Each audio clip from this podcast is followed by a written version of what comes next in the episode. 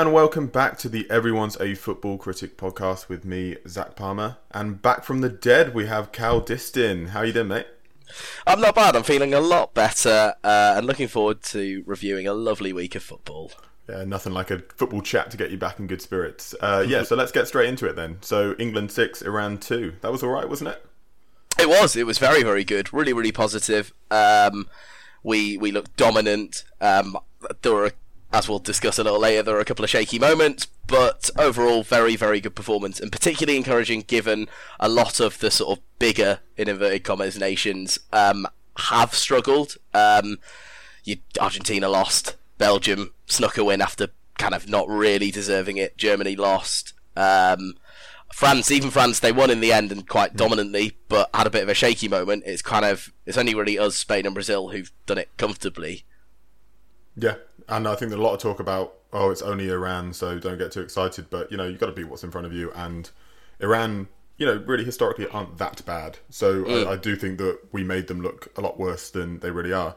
Um, so yeah, the first thing that I sort of noticed watching the game was just this sort of structural shift. I think we started as we sort of expected Southgate to start if he was going to go with the four, which was in a sort of 4 2 3 1 formation, with then one of the holding midfielders dropping in and build up to make a sort of 3 3 1 3.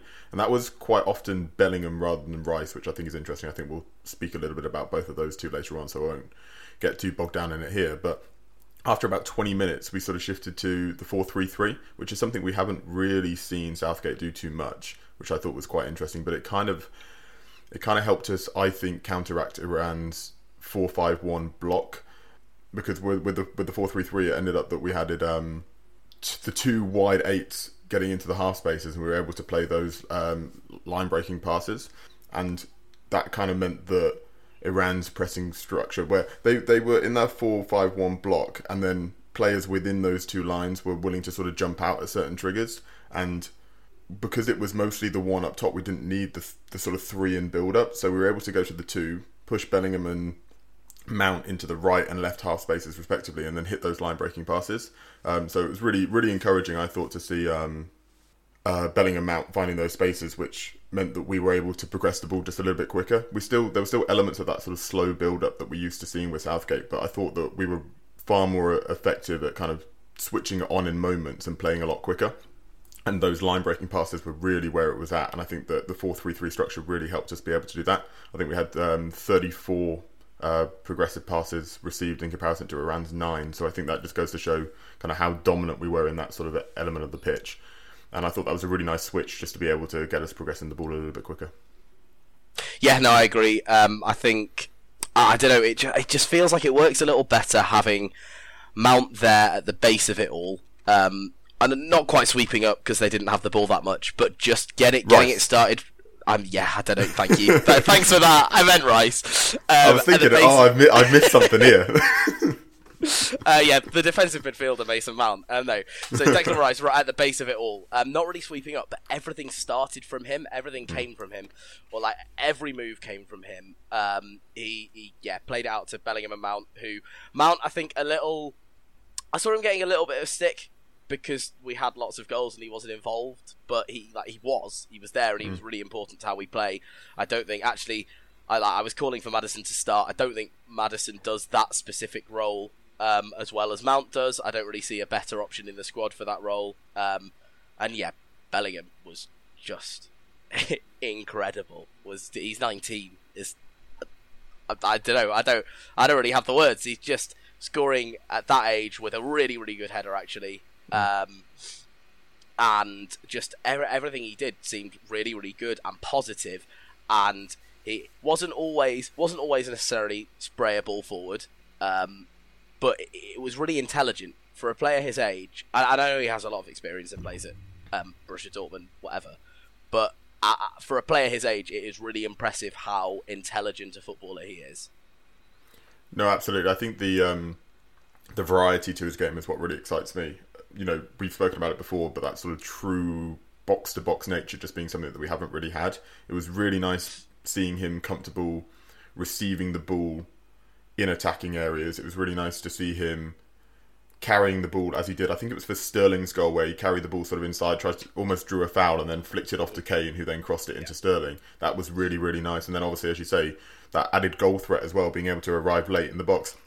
Something that's some, somewhat underrated. He's not sort of a massive header of the ball as far as I understand, but he's actually quite a tall guy. So there is there there is something that's quite quite useful there um, if we can take advantage of it. So, so yeah, I was a little. Uh, it's funny because early on in the game, I was actually I was a little bit concerned about him. He he received the ball a couple of times on the edge of our penalty box and just looked a little bit naive, like kind of try and turn out of areas where he probably shouldn't, and almost got caught a couple of times. But he massively grew into the game, and you know was far and away I think our best player on the day. So that was really great to see, and I think you know self-professed massive fan of uh, Kalvin Phillips, and personally wasn't that. Um, as down on the the Rice uh, Phillips pivot as some other people were in the Euros last time, but it's so clear that having someone as dynamic as Bellingham in the team alongside, you know, it's Rice at the moment. I think it could be Phillips, but I think Rice is probably the better player.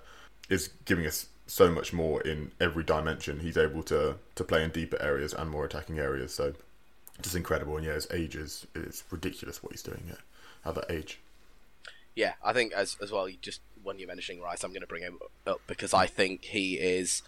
I think he's a player that goes so unnoticed. I think um, I see on Twitter a lot of the time West Ham fans getting kind of ridiculed for rating him as highly as they do, um, which I think is just ridiculous. I think he is an absolutely incredible player, um, and I thought he was good at the last World Cup, uh, the the Euro, sorry, um, but the, how far he's come as a player in two years since then is crazy to me. He he carries it. He looks really really confident. Um, his passing, he made he completed forty out of forty short passes, thirty six out of thirty eight medium, and thirteen out of fifteen long passes.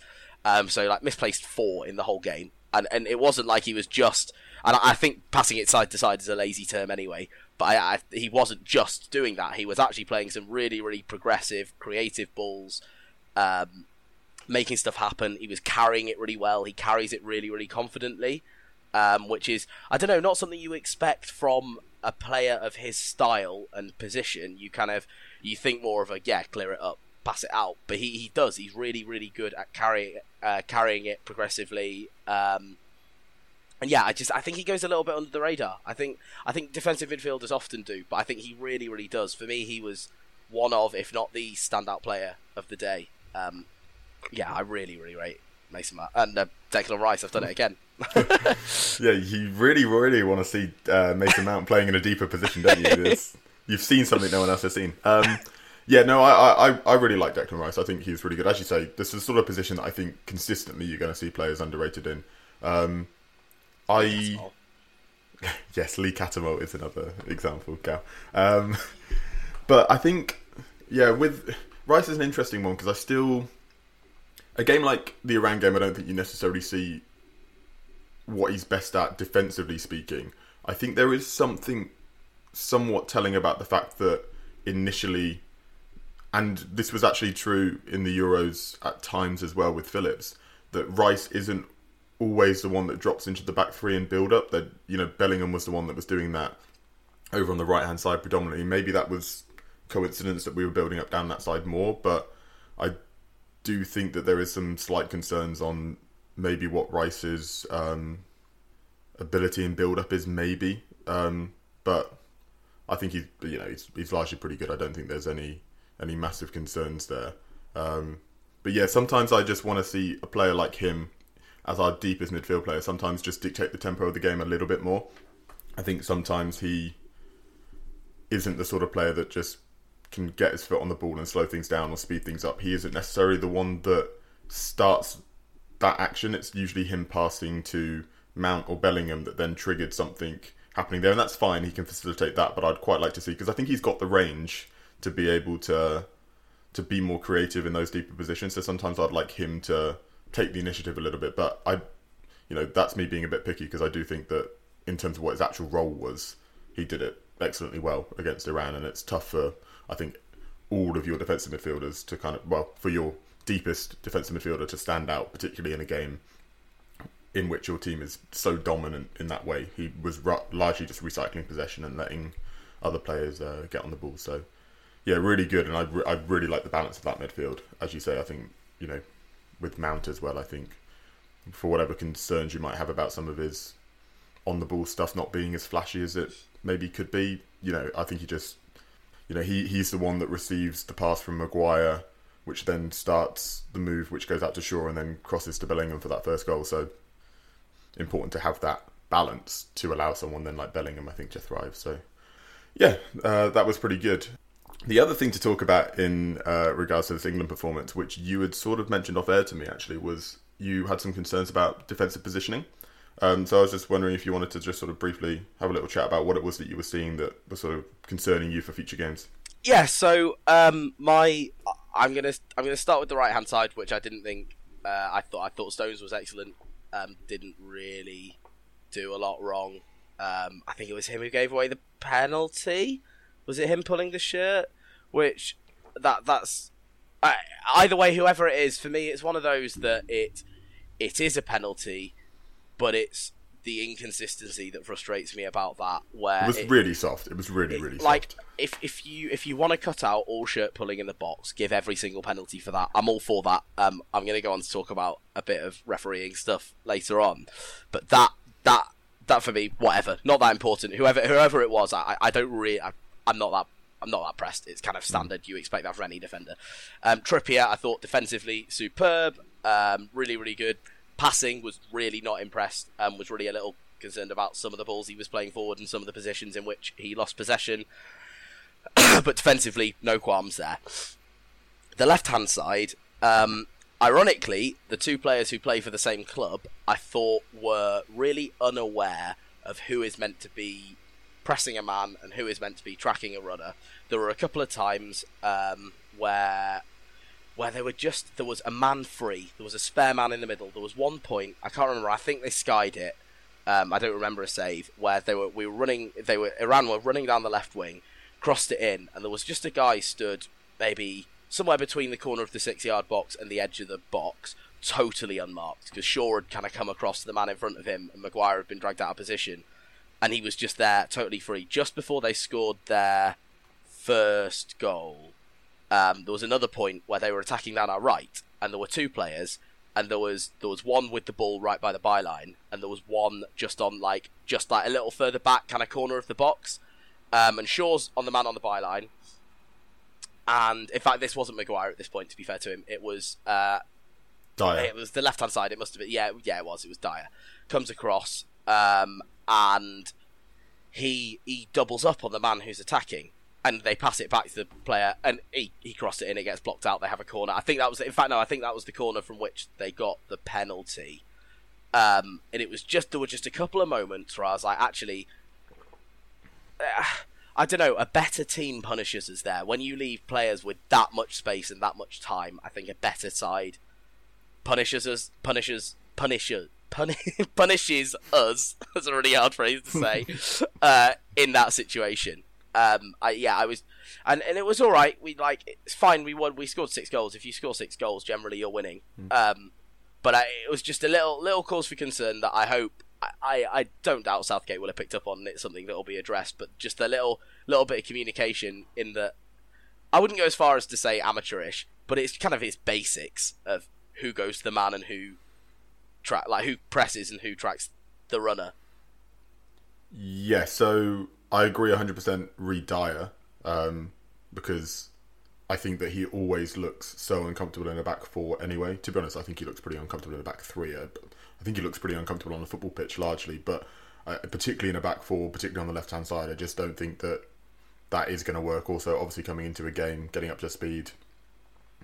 Also, just generally, I think when you're not challenged that much, I think it's easy to have lapses of con- concentration. That's not an excuse per se, but I think that when you're so dominant and then they have sort of one breakaway chance, it's quite easy, I think, to lose concentration. But I think, yeah, I think we probably, and we did sort of off air as well, disagree a little bit about this. I sort of thought that we were largely pretty much fine defensively. You know, in terms of the two goals, I'm not particularly worried about. Obviously, one being a penalty. That's, you know, that probably wasn't a penalty, and if it was, we should have had a penalty at the other end. It's, as you say, it's not really a big concern at all. The first, the first goal, Maguire obviously lets his man run off him, but then Stones wasn't marking anyone and probably should have come around on the cover. And then also Rice probably should have dealt better with the passer on the edge of the box anyway, who's played the ball through his legs. So, you know, and also I think that largely our shape in that moment was fine. It's just that the run has gone off Maguire, Stones hasn't covered, and Rice has let the, the pass kind of go thread. Well, not let it, but the pass has been threaded through his legs, which I think is it's not going to happen every time. I don't know whether the lad is meant to do that, but also also you are dealing with um, Taremi, who is a really good player. I think it was really good movement as well, um, and I think there was always a chance that he could hurt us. You know, ultimately the FIFA rankings are pretty much rubbish. But Iran isn't in the top twenty for absolutely no reason at all. They, I, I feel like they were always going to have a couple of moments where they could hurt us, and they, in my opinion, took their chance in the one moment that they had. Um, and so I'm not going to be too discouraged about that. And I think looking at the defenders that we have, they provide so much on the ball that you can almost forgive that slight lapse in concentration in that moment. So I thought Maguire was really, really good on the ball, and I thought he actually made some you know, pretty key defensive interventions as well that were were crucial and allowed us to kind of step up a little bit quicker. So I'm kind of okay having that trade off. I thought Dier was poor, but I thought Maguire was largely okay. And I think that if that was a mistake, then I think other people made a mistake as well. So I'm not massively concerned about him specifically. There might be a concern in that left channel, but I think we've kind of accepted that that's probably going to be the case anyway. I would be tempted to maybe switch Stones over onto that side if you're going to play Shaw on that side. Maybe you switch them round. I would probably play White as well then at right centre back, but that's a different discussion.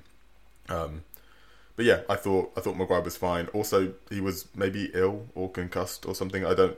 He obviously went off straight after the goal, and I don't know exactly what was up with him then. But you know, maybe maybe that mitigates whatever the the lapse was. But yeah, overall not massively concerned about defensively. I think that there's a fair comment there about the that sort of left channel, but I think there was a lot of really good stuff defensively as well. And I think that largely yeah. we, we, we managed to stay pretty disciplined. So I'm not I'm I'm not too concerned.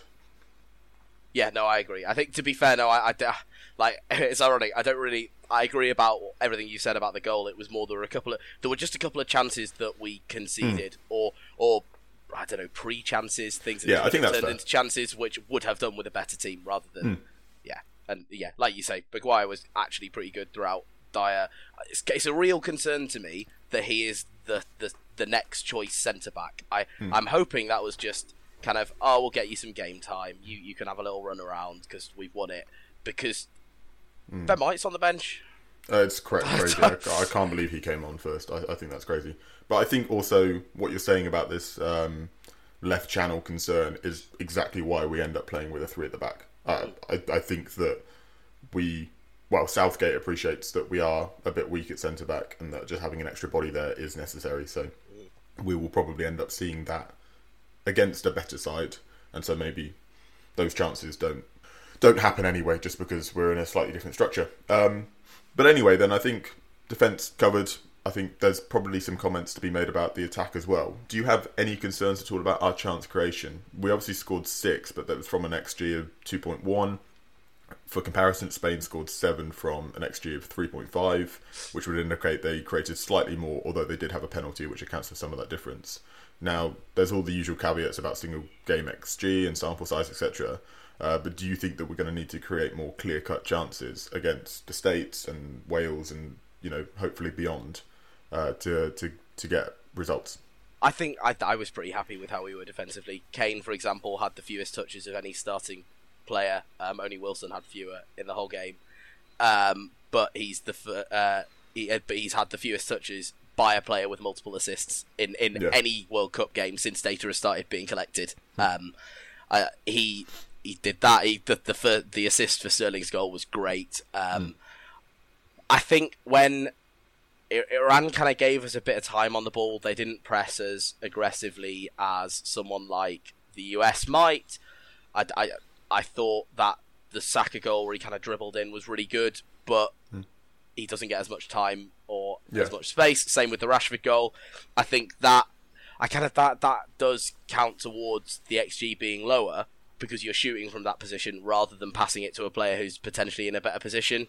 Um, Yeah. you, you maybe need a different different type, a little bit of different decision making, but I don't think you can just yeah, like like you say, sing, single game. Um, I don't think you can write it write the write them off creatively just because it was kind of it was a slightly different game to what it's going to be like and okay if they come up against America and they're getting pressed and they make those decisions and they're getting tackled that's an issue but actually if you pass it off in that situation rather than shooting that I, it's not a concern of mine really Yeah, fair. Um, so on that note, then, any changes against the states, or do we go and do the same? I would keep it the same. I don't think they are significantly better. They're, as in, I, they're better, but I don't think they're.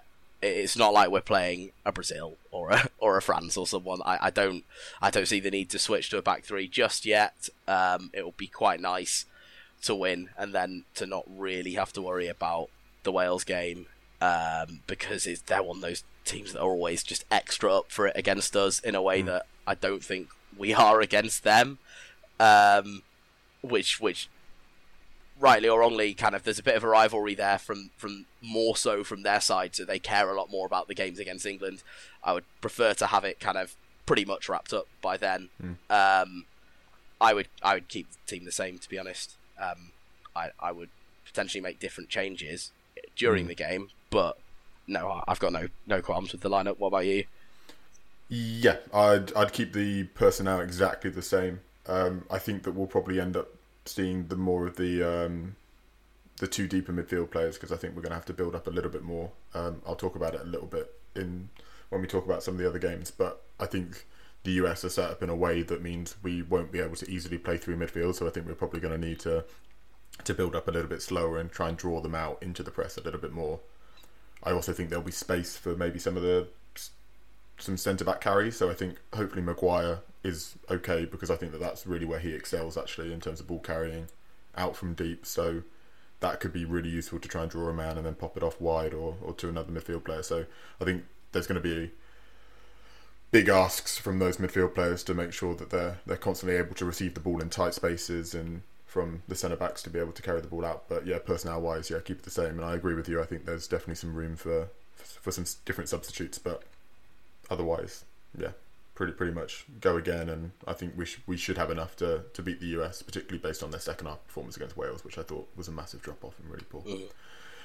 Right then, I think that probably covers England. So let's move on to the uh, the other plethora of games that have taken place over the uh, the last week. Then, has anything in particular caught your eye?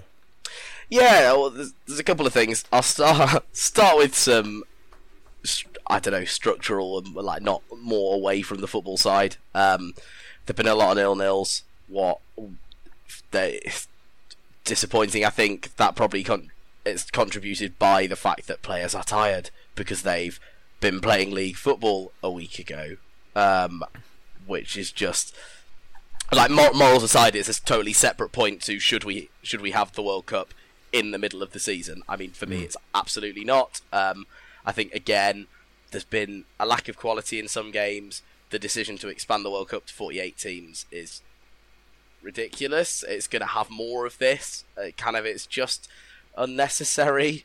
It's mental. They're, what they're going to do? They're going to do five games a day. I mean, four has already been intense. I mean, or they're yeah. just going to make it two months long. I, I, I don't understand it. and it's groups of three as well. Two teams in groups of three go through. Like, well, what's the point of a group stage at that That's point? ridiculous. yeah anyway but uh, and the, the main thing that i wanted to talk about was added time there has um, finally i would argue been the sufficient amount of added time added on in each game and i've seen some people getting frustrated with it but i think this is one of and i'm going to list a couple of other examples one of the things that often gets complained about in football, and there's a very, very easy fix. And this is the easy fix. There's if hmm. this gets brought into league games and we carry on with this, give it a couple of months and players stop the like it's called gamesmanship, but it I mean it's crap. It, it's it's it's, cheating. ti- it's, it's it's exactly taking taking ages to take a goal kick, um, to like messing around with like who's taking your throw in, switching your corner takers, all that sort of stuff. Even and I don't think this is contributed into added time, but I'd be well up for it. Well, I wouldn't be well up for it. I'd be well up for um, referees actually enforcing the six second rule on goalkeepers. Uh, as as a fan who's held a season ticket in uh, for a League One club for the past four years. My my friends and I have got that into the habit of counting how long the goalkeepers against us at home hold the ball for, and it, it's not uncommon for it to be over 20 seconds. Hmm. And it, it's things like that. It, it is it's cheating, um, and it's going to be a painful few months of extra long added time. But actually, it's going to get cut out. It, it will stop because players are going to realise, well, what's the point? Like we're just going to be here for half an hour longer every day. Why not just stop it and play the game now if it's being correctly enforced? It's the same it, I see it as similar to like people often complain about the abuse that referees get from footballers. That this isn't. I know that they've been like this thing, like they've been told to enforce it, but there's no rule change. The mm. rules, for example, are there. If you tell a referee to fuck off, you, the referee is well within his right to send you off. Mm-hmm. They won't because you, will get a load of backlash. But actually, if every referee was briefed and said, no, if you get sworn at, you send the player off, Mm. They they stop getting sworn at within again within a couple of months because no, you realise you, you have you have games where player teams would get three, four, five players sent off, and that sort of thing. The, the rules are there to protect the referees. The rules are there to remove these things. You don't need a rule change. You just need to tell collectively tell the referees to enforce the rules that are there and a- actually improve the quality of the game overall. For me. Yeah, no, I agree. This is something that's always really frustrating me. Obviously, from a time wasting point of view, but also just from really boring games of football. I think last season the average uh, in in play time was like 55 minutes or something in the Premier League. So I'm glad we're taking some sort of steps to counteracting that. I think if this does carry on, there'll be an interesting conversation to have about whether 90 minutes is then too long as a football game because obviously football players are now used to basically playing an hour of actual football during a game. So whether you maybe shift to something where you say it's a 60 minute game with a stop clock, um, and you know you stop the ball every single time it goes out of play. Because I can't. Which was the game that had 15 minutes added on um, early on in the tournament? Uh. We it was the England game, wasn't it? That after was the, the concussion, because there was a concussion oh, which went down yeah. quite a bit. Yeah. Yeah. So no, I yeah no, I think it was the England game, and apparently I saw I saw something that in that first half, the ball was still only in play for 33 minutes of it. So it's not as though it's completely eradicated and we're playing 90 minutes of football. But I do think that this is probably a happy middle ground where you're not suddenly asking players to play actually 90 minutes of intense football, but you are, you know, actually punishing teams for for um, time wasting in in the sense that there's nothing more demoralising than if you've been wasting time all game long and then the, the ball goes up and you've got 15 minutes left to play because yeah. your tactic has been absolutely ruined. So I, I think it's largely good. I'm glad to see it. I think there's probably some kind of refining needed on the process of exactly how we carry this forward. But yeah, um, I think it's good. And I think already we're seeing less and less added time as the tournament progresses because teams are just realising they can't get away with doing anything. So you know the time will actually be added on. So oh yeah, I think I good to see. I think I think it's important as well. There are natural stoppages in a game when the ball goes mm. out of play. Actually, that happens. That's fine. When you when the ball goes out of play, you need to take you you get as a goalkeeper, you get to put mm. it back where you want it to take it. What isn't okay is where you, you change your mind and you mess around and you take take your time. It's kind of there's a there's a big difference between a natural stoppage in the game, which is absolutely acceptable. It happens, and what what teams do, especially it, especially kind of a team where you're not the favourite. It's very natural to just constantly time waste, and it's so aggravating. And I, yeah, I, I said before, I've I've got so frustrated with it over the past few years, and I'm I personally I'm all for it. yeah, no, couldn't agree more. Couldn't agree more. Um, so, anything else in particular caught your eye? Anything on the on, on, on the pitch, perhaps outside of timekeeping? we'll go. So I, I, was actually chatting to a friend last night, right before the Brazil game, um, and was saying there just haven't been enough screamers this this tournament, and then Richarlison goes and does that. Um, what a goal! Goal of the yeah. tournament so far. I want to give a shout out to the second Saudi Arabia goal as well. Al Dossari, mm. I think it was. Um, it was, yeah. Really, really good. So I think that the lead up to him still being in possession of the ball in that position was quite poor defensively from Argentina. Mm. But the actual goal, he just did them all and curled it top bins. There's there's not a lot you can do to stop that. Um, was great. That as a as a game actually big upset with them being the favourites really, them being mm. most people's favourites. Um, Messi scoring the penalty early on um, didn't didn't didn't end how he'd have wanted it to. Yeah. yeah. Um, People Yeah, well- remember from uh, my preview that Al Aldawsari was my uh, player to watch for Saudi Arabia. so another another he brilliant call from Zach Palmer. Let me tell you. Yeah, well, what about you? What's what's caught your eye?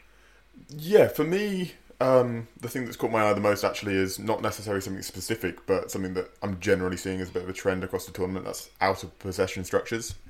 So we're seeing a lot of teams set up really smartly in mid blocks, which is causing their opposition so many problems. It's quite an interesting change from the sort of low block approach that we're used to seeing at international tournaments. So I think that's quite an interesting change, right?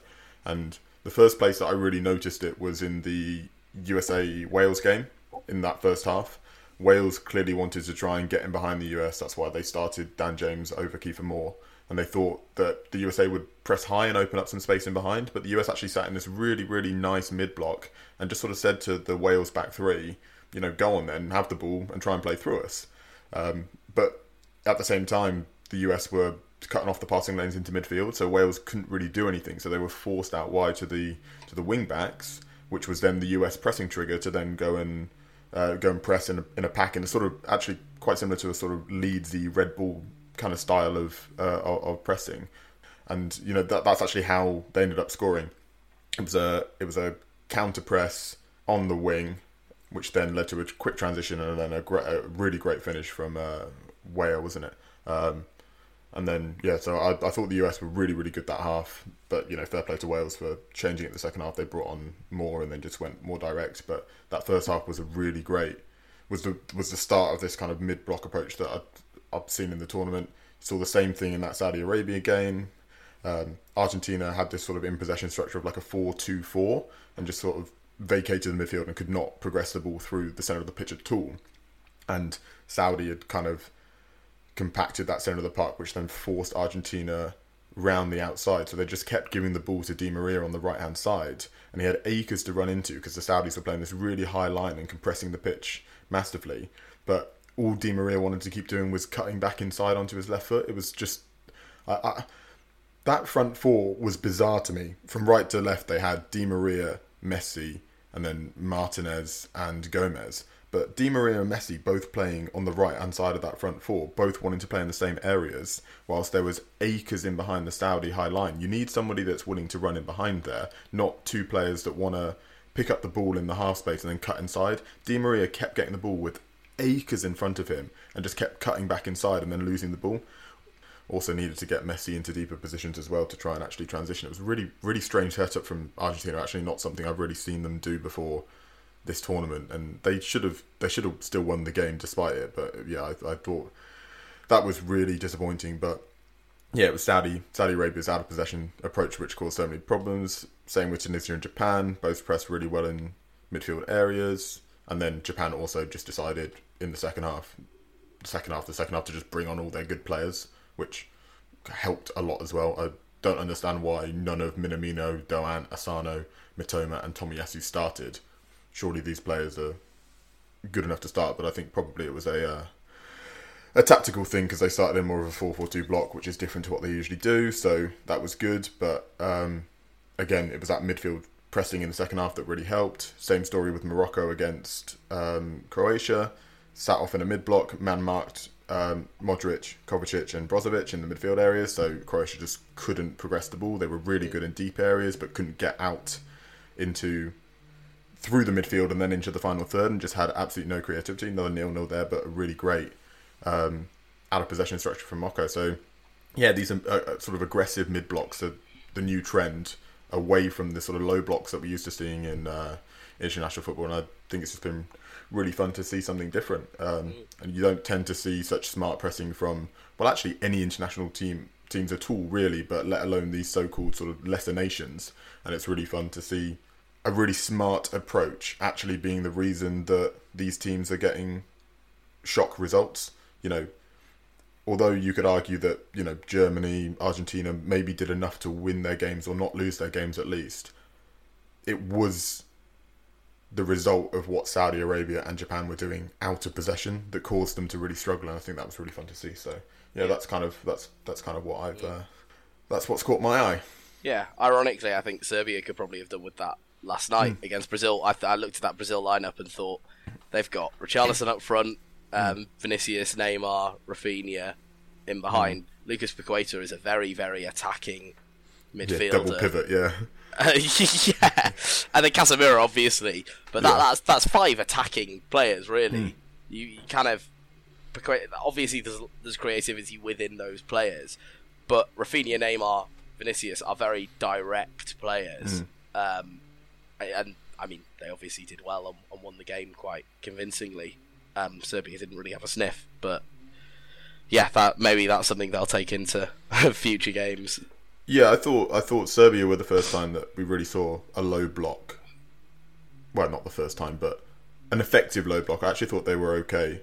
I, we'll talk about it a little bit in the next section, but I thought I actually thought Brazil were quite disappointing. But yeah, it was definitely they definitely probably should have been a little bit more aggressive because I do think that in those midfield areas, Brazil were there to get to to sort of be got at. But yeah, alas, wasn't to be. Wasn't to be. So now that the first round of games is done, how do you feel about how the favourites have done so far? Who's looked good? Who's let themselves down a bit? Yeah, so I, I kind of mentioned it earlier on talking about England, but only really England and Spain have not lived up to expectations, but really stood stood out as not struggled at all. Um, Belgium won, but they didn't really were deserve it. Um, there, there was an appalling, appalling officiating decision there to call a Canadian player offside, despite Hazard seemingly passing the ball backwards to him. Yeah, Um, there was, I mean, it, they poor again, poor match management from um, Argentina, letting Alfonso Davies take the penalty when you had David David from Canada. for yeah oh yes yeah yeah. Yeah yeah but as in as in sorry as in that they that I'm meaning that is the really if they'd have put him on if they'd have put the penalty taker who scored nine of his last twelve um, penalties on the spot Belgium would have been a goal down. That as in Yeah, yeah, no, David it wasn't due to that, it wasn't it wasn't due to Belgium that they didn't concede there. Um, it- they they looked poor throughout the game. Um, Germany lost hilariously as always. Um, Argentina lost. Uh, even well, you, you I think you wanted to touch on Brazil a little bit. Yeah. Um. So yeah, first of all, I'll just close off those ones. Yeah, I thought Belgium were awful and really lucky to get out of that game um, with the win. They they'll get out their group, but I can't see them going very far. Argentina, I think, will be fine. I just think they just didn't take advantage of all that space that Saudi Arabia were leaving, and then just the game state changed once Saudi Arabia equalised, and they just couldn't get a grip back in the game. Yeah, Ger- Germany. Germany, I thought were actually pretty good, but um, once Japan actually started playing against them rather than just being quite passive, they they sort of seemed to crumble a bit. And that substitute to take off Gundogan was really strange as well because I thought he was having an excellent game. So that was really bizarre. But um, yeah, in terms of Brazil, I was um, I was a bit disappointed. I thought Serbia were incredibly passive, so it was di- difficult to break them down. I did think Serbia defended fairly well, but just watching Brazil, it just felt like get the ball to one of Neymar, Raphinha. Um, it was Vinicius Junior that started, wasn't it? Um, and then they would just run until they lose the ball, rather than actually any sort of smart interplay or anything. It, it just felt a lot like moments players hoping to create a moment. I thought Neymar was awful. I thought he was really poor, and that first goal came from him stupidly running into the space that Vinicius Junior was stood in that he could have just passed the ball to him. He basically over, like took a poor touch, so then Vinicius Junior just decided I'm just going to hit this, and then Richarlison obviously finished the rebound fairly well, and then hit Richarlison's second goal was really really good. Um, but yeah, I just I didn't see any particularly smart interplays from Brazil. They've got a really really great squad, but they don't seem to have any sort of system to be honest with you. And I think if, as we sort of mentioned, if Serbia had been a little bit more proactive in those midfield areas and tried to shut off some of where those moves were starting from, I think they might have struggled a bit more. And I think they will struggle against better sides. Switzerland and Cameroon are the others uh, in their group, and so you know that game was uh, was was an interesting one. I think both teams looked okay, so I do think that Brazil will struggle a little bit more against um, Yeah. those sides. who are maybe going to be a little bit more proactive. And I do think that you'd watch that game as one of Switzerland or Cameroon and think there's maybe an opportunity actually here to to get at Brazil. You've kind of just got to you can afford to double up on the player that has the ball because you know they're not going to pass to somebody else. I mean, I'm not sure Neymar played one pass. Uh, mm-hmm. It's just a bit of a shame. Such great players, but no kind kind of um, system in place at all. Yeah. So I was a bit disappointed by yeah. them. Um, they do. then yeah, yeah sorry. sorry. No, I was going to say they do feel very, very much like. Have you ever come across the um, the the picture of a football pitch by Lee Johnson describing the different mm. zones, uh, yeah. where with his pomo and his um, uh, what is it, uh, oh, what's the uh, corridor of opportunity or whatever. Sure, but yeah. it very anyway. The, he has the like the curved bit round the sort of the, mm. the, with the D being the top of it is described as the area of individual brilliance. It does feel a bit like Lee Johnson yeah. sent them out and gone get it in there. There's yeah. no like there isn't yeah there's no structure. Yeah, it, it it absolutely did feel a lot like that, and I think they they have the players where I think it will work more often than not. But I do think that they'll they'll struggle if they come up against a more well organized team that is maybe going to actually force them to to play a bit more. But yeah, them aside, I think the most disappointing were Belgium, who I, I have no idea what Martinez is trying to do with that side. He's got some really great talent, and it, he re- that really does just feel like he's gone. Yeah, we'll just sort of play broadly a a, a three four three lads, and uh, yeah, best of luck. Um, I, I, I don't understand it. They were really lucky to get to get that result, and they really have wasted that generation of really really talented players. So, yeah. no, I, I said at the time, and I by. I don't really know how he got that role. It wasn't mm. like he came off a really successful period and they went. More yeah, so, how's he kept you. it? Yeah, he's not. He's had multiple tournaments now. Yeah, Cra- crazy to me. So disappointing. Like the perennial under underperformers, but. Mm this is worse than I've ever seen them. They don't look like they'll offer anything. Um, Spain were pretty good though, weren't they? Yeah, they. Oh wow, they were. Um, Surprised me a bit actually. Yeah, how, how efficient they were in front of goal.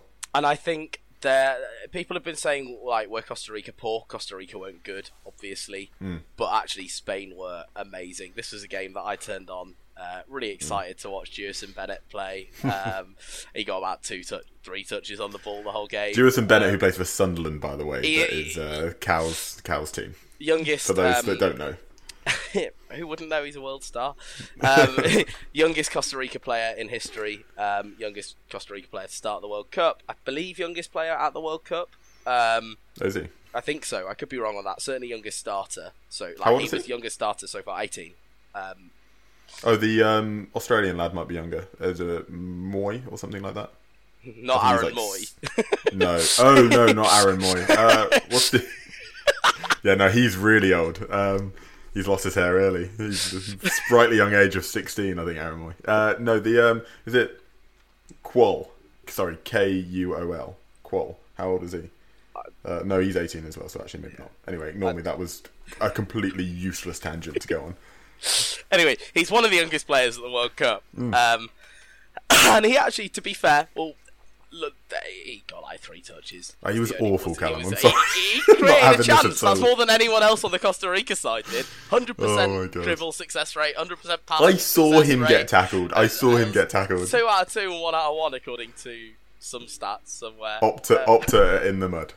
Anyway, um, Spain looked I, I turned on wanting to see him mm. on the hmm. ball, but Costa, I didn't see anyone from Costa Rica no. on the ball. Spain, Spain looked really, really good. Um, they, it was interesting that they set up without a natural nine um, with Morata on the bench, especially given I would actually say he had quite a good tournament last time round. Mm. Um, I think I remember, I can't remember exactly, but we seem to remember us both being quite impressed by him. Um, mm. He so yeah, they, they just and they, they didn't lack that. They were really really creative. They were really positive. They were really fast. Um, they mm. were very. It wasn't.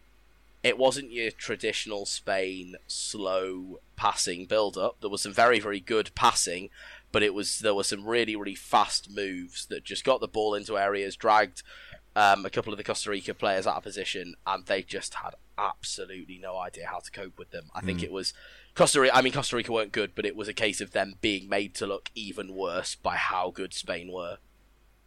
Yeah, I, there, there was still an element, I think, of like Spain passing the opposition to death a bit, but they Hmm. definitely were more effective at picking those moments to play quick. And what always impresses me is even at three, four, five, six nil, um, they were still not being overly risky.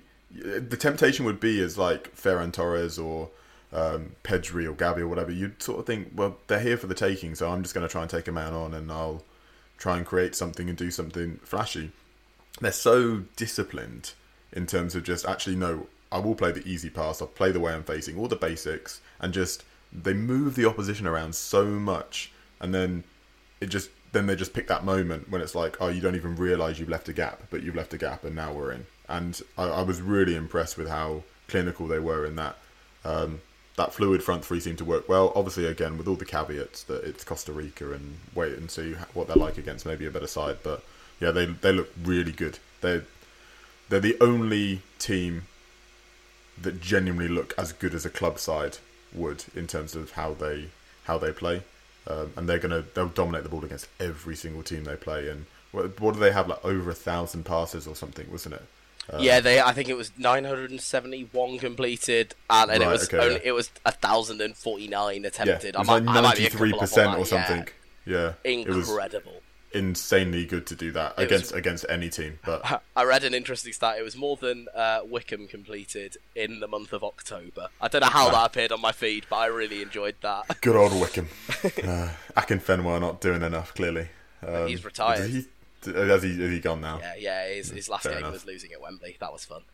Oh, okay, that's cool. Um, right, yeah. So I think that's probably everything from other teams. Is there anything else you wanna you wanna mention from the other games? I don't think so. That that's covered all that I No. wanted to talk about. No. So I think I think it's probably fair to say that England Spain looked the most compelling of the teams so far. Definitely put us in the running. I think. Uh, We haven't spoken about the Netherlands actually, which I think is worth saying. I thought they were quite disappointing as well, actually, but managed to get the result. And I think interested to see whether they can improve from there, particularly if they can get Depay fit enough to start, because I think he was a big loss. Um, They'll still be a contender, but yeah. Yeah. definitely England and Spain looking the most uh, composed. So that's a good sign, and I'm looking forward to the next round of games. Absolutely. I, I am if if it's Jermaine Jenas on commentary again, I am watching it on an American channel because even an American commentating over an American game is going to be less unbearable. It is it is incredible how critical he is of other players, given that everybody watching him has seen him play football. I it just it i- it is mental that he can be as harsh as he is, knowing full well that he was an awful football player. Um, yeah, I can't stand some of the commentary at this World Cup, but that's always the way it goes, isn't it? We'll wrap things up here then. Do you want to hit us with the the socials and stuff so people can follow us if they don't already? So, get us on social media. We are at EAFC underscore podcast on both Twitter and Instagram. Um, we are Everyone's a Football Critic podcast. Or, oh, no, just Everyone's a Football Critic on Facebook. You can find, if you found the podcast you like to listen to, you will be able to find links to all of the other platforms we're on. If you're listening to us on Spotify, you can also go and listen to us on Apple Podcasts if that's what you prefer. We are on a whole multitude of different places. We are everywhere. You cannot miss us. Um, right, all that's left to say then is thank you and goodbye, Callum, and I'll see you next week after another busy, busy week of games. Absolutely. See you then. Bye.